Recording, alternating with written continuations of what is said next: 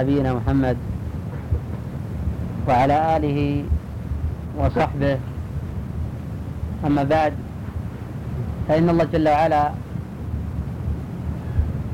فاضل بين الأعوام كما فاضل بين الأيام كما فاضل الله جل وعلا بين الشهور فجعل شهرا أفضل من شهر. وجعل يوما أفضل من يوم. وجعل ساعة أفضل من ساعة. وكما فاضل الله جل وعلا بين الشهور وبين الأيام وبين الساعات. فاضل الله جل وعلا بين الأشخاص وبين الرجال وبين النساء. فجعل الرجال أفضل من النساء وهذا من حيث الجنس. فقد تكون المرأة أفضل من ألف رجل وجعل امرأة أفضل من امرأة. وذلك ليتسابق الناس في الخيرات وليبادروا إلى فعل الطاعات. فهذا اليوم أفضل من الذي بعده وهذا الشهر أفضل من الشهر الذي بعده. وذلك يجتهد الناس في العبادة وكي يتنقلوا من عبادة إلى أخرى ومن طاعة إلى طاعة أخرى. شهر رمضان من أفضل الشهور عند الله جل وعلا. شهر مبارك فيه أنزل القرآن. وفي هذا الشهر ليلة القدر التي هي خير من ألف شهر. ويسبق هذا الشهر شهر شعبان الذي نحن فيه الآن. شرع صيامه تمهيدا لرمضان وابتهاجا بقدومه وتوطئة له. وقد كان النبي صلى الله عليه وسلم يصوم شعبان كله إلا قليلا. وهذا جاء في الصحيحين عن النبي صلى الله عليه وسلم. وقد جاء في بعض الروايات بأنه صلى الله عليه وسلم كان يصوم شعبان. وما أطلق يقيد بالروايات الأخرى. والعرب تغلب. والعرب تغلب. إذا صام خمسة وعشرين يوما قالوا صام ثلاثين يوما. وإذا صام أربعة أو ثلاثة وعشرين يوما قالوا صام عشرين يوما فهو إلى ما هو أقرب من الأعداد يلحق به. مع كون النبي صلى الله عليه وسلم كان يصوم شعبان وكان الصحابة رضي الله عنهم يبادرون إلى صيامه إلا أنه لم يرد حديث في بيان هذا الفضل. وفيما أعد الله جل وعلا لمن صام هذا الشهر كما جاء في شهر الله المحرم فإن النبي صلى الله عليه وسلم حين سئل عن أفضل الصيام بعد رمضان قال شهر الله المحرم. فصيام شهر الله المحرم أفضل من صيام شعبان. وصيام شعبان في فضيلة هو أفضل من كثير من الشهور باعتبار أن النبي صلى الله عليه وسلم كان يصوم باعتبار مبادرة الصحابة رضي الله عنهم إلى ذلك. النبي صلى الله عليه وسلم يقول لا تقدم رمضان بيوم ولا يومين. الذي ليس له عبادة يصوم شعبان أو يصوم أكثر شعبان أو يصوم يوما ويفطر يوما. ليس له الحق أن يتقدم رمضان بيوم أو يومين. والنهي للتحريم كما جاء في الصحيحين أن النبي صلى الله عليه وسلم قال لا تقدموا رمضان بيوم ولا يومين والأصل في النهي أن يكون للتحريم ما لم يرد لذلك صارف بل جاء ما يؤكده.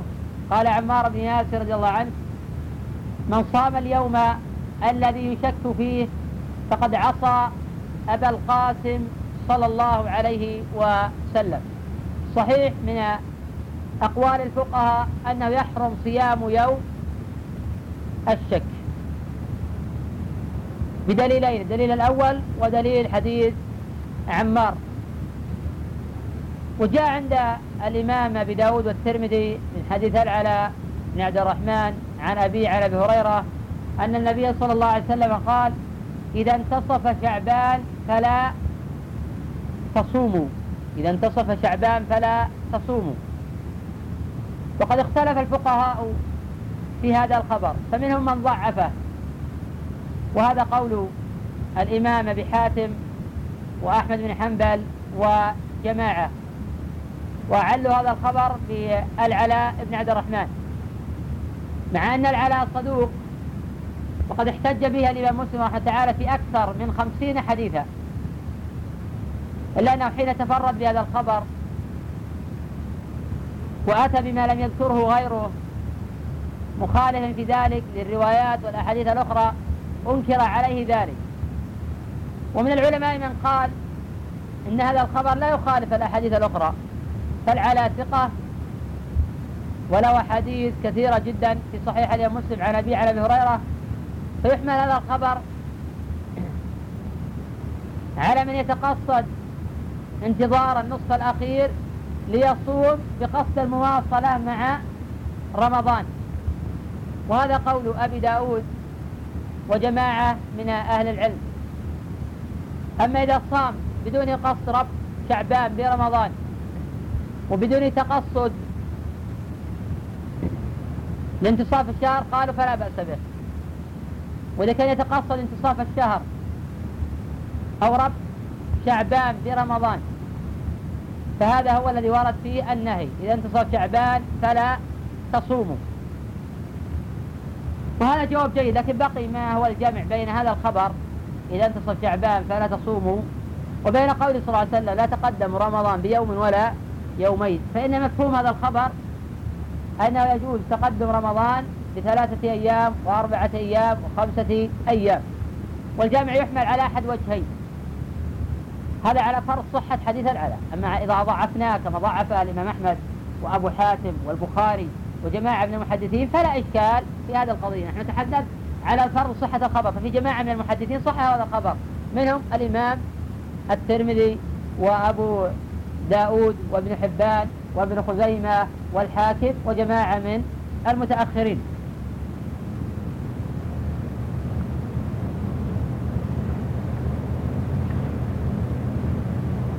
يحمل على أحد معنيين. المعنى الأول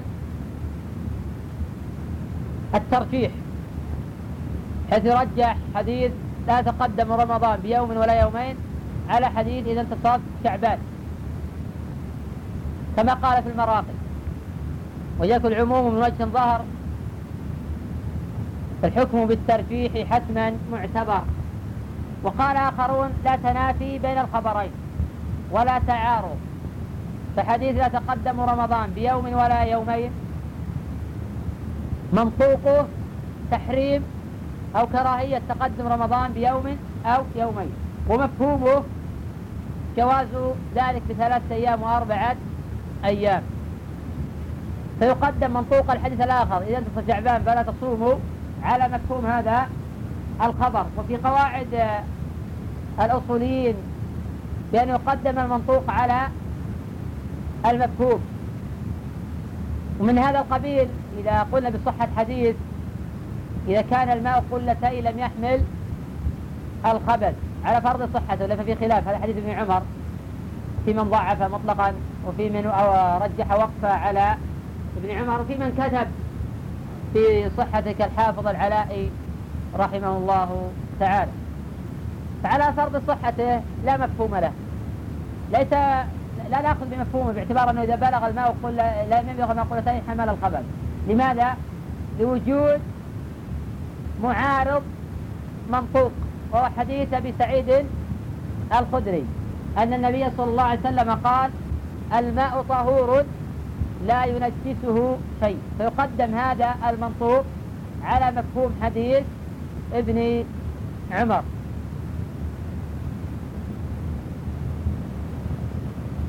وردت أحاديث في شعبان. انتهينا من هذه القضية. وردت أحاديث في فضل ليلة النصف من شعبان وأن الأرزاق تقسم والأقدار تقدر وأن الرب جل وعلا ينزل في هذه الليلة. والأحاديث الواردة في هذا الباب كلها معلولة. الأحاديث الواردة في هذا الباب كلها معلولة ولا يصح من ذلك شيء. فلا يصح أن الأقدار تقدر في ليلة النصف شعبان. ولا يصح أن الأقدار أو الأرزاق تقدر في هذا اليوم. ولا يصح أن الرب ينزل في هذه الليلة. وذلك لأمرين. الأمر الأول أن الأحاديث الواردة معلولة ولا يصح الاعتماد عليها. وقد أغنى الله جل وعلا أمة محمد بالأحاديث الصحيحة عن الأحاديث الثالثة والموضوعة والمكذوبة. الأمر الثاني أن هذا معارض لما هو أصح منه. قال الله جل وعلا فيها يفرق كل أمر حكيم. سورة الدخان أي في ليلة القدر. وأما تخصيص النزول في ليلة النصف هذا في نظر لأن الله جل وعلا ينزل كل ليلة. قد يقولون بأن هذا شيء خاص نقول هذا غلط الله جل وعلا ينزل كل ليلة. جاء في الصحيحين من حديث الزهري عن أبي سلمة عن أبي هريرة أن النبي صلى الله عليه وسلم قال ينزل ربنا إلى السماء الدنيا كل ليلة حين يبقى الثلث الليل الأخير. فيقول من يدعوني فأستجيب له من يسألني فأعطيه من يستغفرني فأغفر له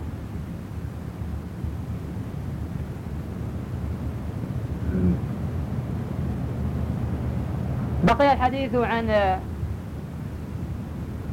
رمضان. سمي بهذا الاسم قيل لأن الناس يرمضون فيه يحصل لهم عطش ومشقة ونحو ذلك.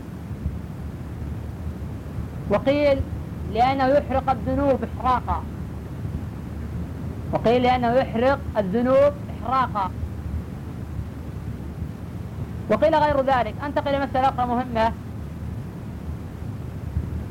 لماذا سميت هذه الشهور بهذه الأسماء؟ هذا السؤال ينبغي يطرح لنستفيد لماذا سميت هذه الشهور بهذه الأسماء. يعني كيف سمينا شهر رمضان شهر الله المحرم شهر شعبان؟ وهل هذه الأسماء توقيفية أم اجتهادية؟ قال بعض العلماء عن هذه الأسماء بأنها توقيفية.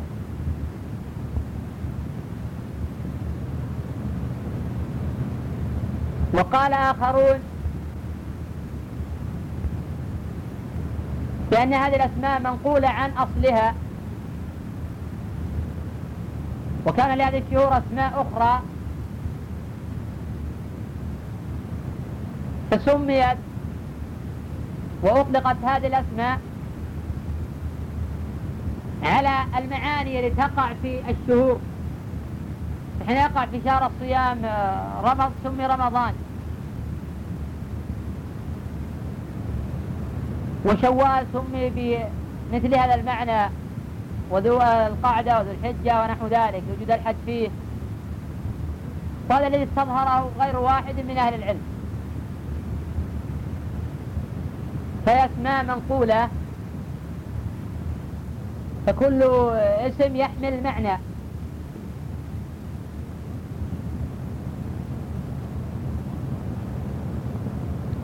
مسألة التبشير بشهر رمضان. لم يثبت في الباب شيء. ولا حديث الواردة ولا سيما حديث سلمان. التبشير بقدوم شهر رمضان هذا خبر ضعيف.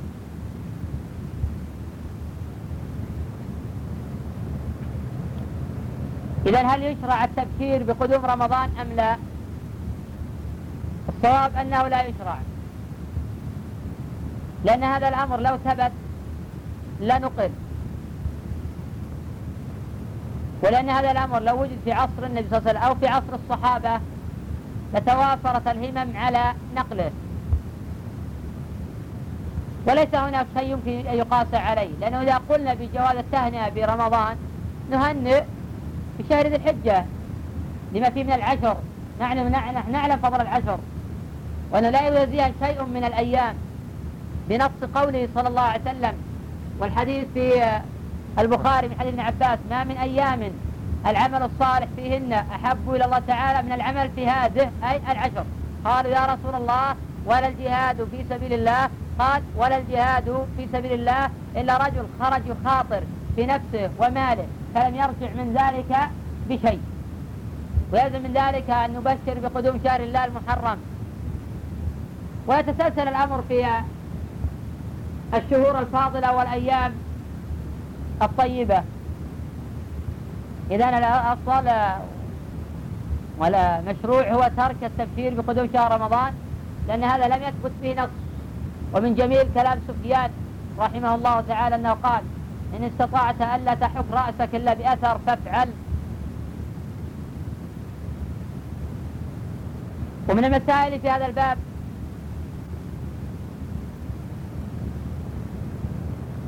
من هن؟ ماذا يقول.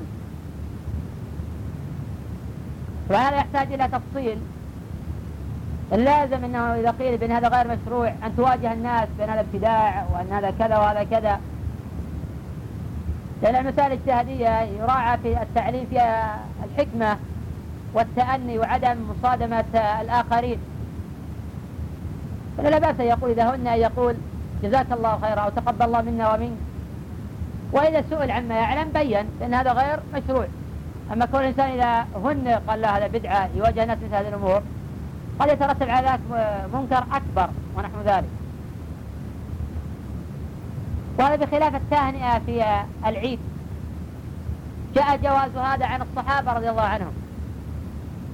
كان يهنئ بعضهم بعضا ويقولون تقبل الله منا ومنكم. رواه البيهقي في السنة الكبرى بسند صحيح. ومع هذا يقول الإمام أحمد رحمه تعالى أنا لا أبدأ أحدا بذلك. ومن بدأني هنأته.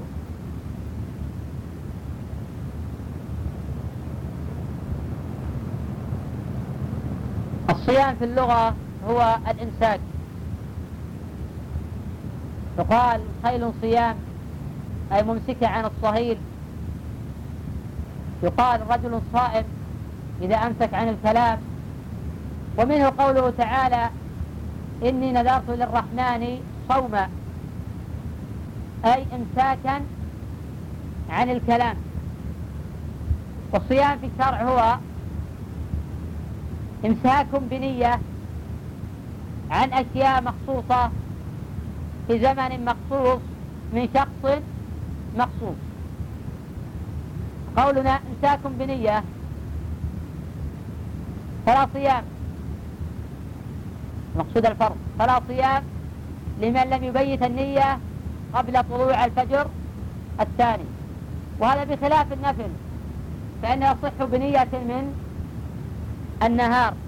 أما الفرض فلا يصح إلا بنية قبل طلوع الفجر الثاني والنية تتبع العلم. والنية تتبع العلم بشرط يعلم أنه من رمضان. ولا بأس أن ينوي يقول إن كانت الليلة من رمضان فأنا صائم. حتى لو استيقظ بعد طلوع الفجر الثاني وأخبر من رمضان يحسب له صيامه ويكتب له أجره ولا يؤمر فيما بعد بقضاء على قول من قال بأنه يقضي إذا أصبح ولم ينوي الصيام. ولابن تيمية رأي في هذه القضية. الأحاديث المرفوعة إلى النبي صلى الله عليه وسلم بأنه لا صيام لمن لم يبيت النية قبل الفجر كلها معلولة. والصحيح فيها أنها موقوفة على حفصة وعلى عبد الله بن عمر وعلى جماعة من الصحابة. وحكاه ابن عبد البر وغيره إجماعا. والإجماع تواطى على الأثار الثابتة عن الصحابة.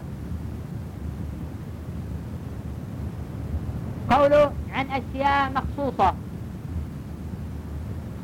وهذه الأشياء منها ما هو مجمع عليه كالأكل والشرب وما كان في معناهما كالإبر المغذية والجماع. هذه ثلاث أمور مفطرة بالإجماع لا خلاف.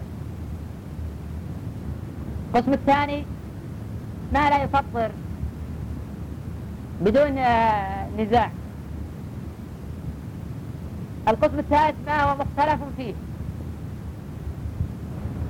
كالحجامة والقي والأبر غير المغذية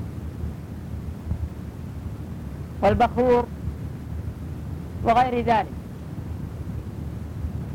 ويمكن أن نطرح القسم الذي لا يفطر ونوجد القسم الثالث فنقول المختلف فيه والراجح فيه أنه يفطر والمختلف فيه والراجح أنه لا يفطر أتحدث عن هذه الأمور المختلف فيها. الحجامة. الصحيح أن الحجامة لا تفطر الصائم. ويلحق بذلك سحب الدم في رمضان. فلا حرج فيه. المهم ألا يضعفه فإن أضعفه كره ولم يفطره.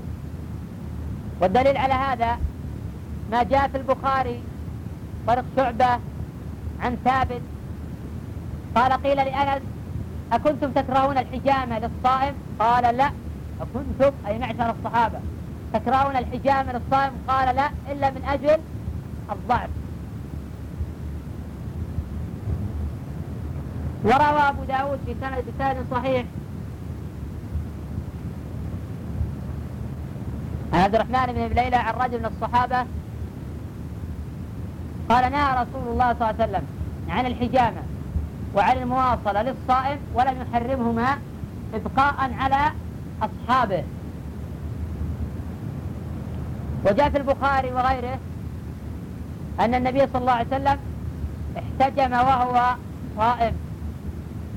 وهذا وإن كان في البخاري فقد طعن فيه أبو حاتم والإمام أحمد وجماعة ورجحوا أنه احتجم وهو محرم. وفي الباب حديث أبي سعيد الخدري عند ابن خزيمة والصححة رخص للصائم في القبلة والحجامة والرخصة لا تكون بعد عزيمة فهذا دليل على جواز الحجامة للصائم وأنها لا تفطر ويلحق بذلك أخذ الدم وهذا هو الصواب. إذا يبقى ما هو الجواب عن حديث أفطر الحاجم والمحجوم؟ ما هو الجواب عن حديث أفطر الحاجم والمحجوم؟ هذا حديث جاء من رواية جعفر ونحن نعلم أن جعفر بن أبي طالب قتل في غزوة مؤتة. وغزوة مؤتة كانت في السنة الثامنة من الهجرة. فعليه هذا الخبر منسوخ. وفي الباب عن أبي الدرداء وجماعة فلا يمكن أن تقاوم الأحاديث الصحاح في الرخصة في هذا الباب كلها منسوخة. ما جاء أن أفطر حاجة محجوم الأحاديث في هذا الباب منسوخة. وهذا قول الشافعي رحمه الله تعالى. كذلك القبلة للصائم. لا تفطر لكن هل تكره في قولان للعلماء؟ كذلك الإبر التي لا تغذي كإبرة السكر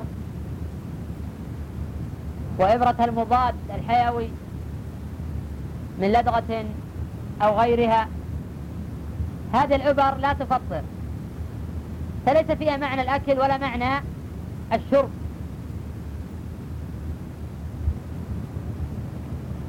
بقي الحديث عن القيد. ورد عند الترمذي وغيره طريق عيسى بن يونس عن هشام عن ابن سيرين عن أبي هريرة أن النبي صلى الله عليه وسلم قال من ذرعه القيد فلا قضاء عليه ومن استقاء عمدا فليقضي فقد أخذ بظاهر هذا الخبر أكثر أهل العلم. وقالوا من غلبه القيد فلا قضاء عليه. وإذا تعمد فيجب عليه القضاء.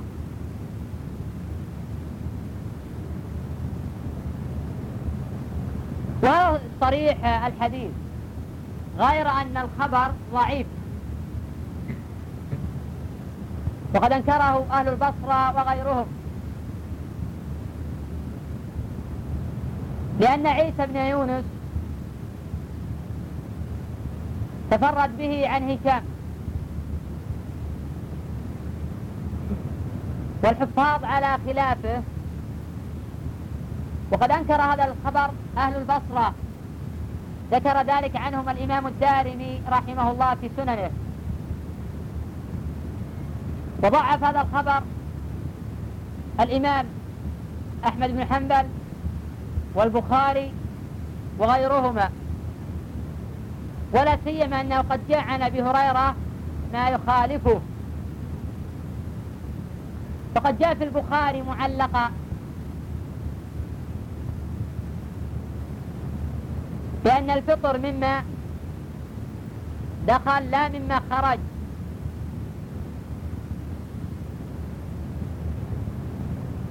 وهذا ثبت أيضا عن ابن عباس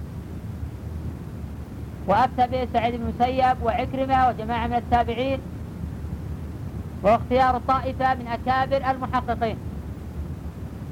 وهذا الأقرب إلى الصواب لأن القي لا يفطر مطلقا سواء كان عمدا أو غير عمد لأنه لا دليل على ذلك. والتحاكم إلى الكتاب وإلى السنة الصحيحة لا إلى قول فلان ولا إلى رأي الآخر ولا إلى رأي الجمهور ولا إلى غير ذلك.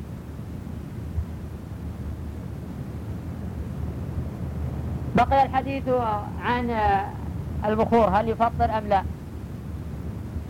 قال بعض العلماء لأن البخور يفطر لأن له جرما فيلزم من ذلك أيضا أن يفطر الغبار لأن له جرما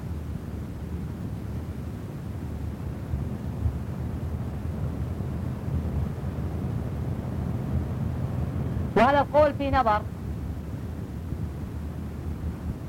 ونناقش هذا القول من وجهين. الوجه الأول ما هو الدليل على أن, أن الذي له جرم يفطر؟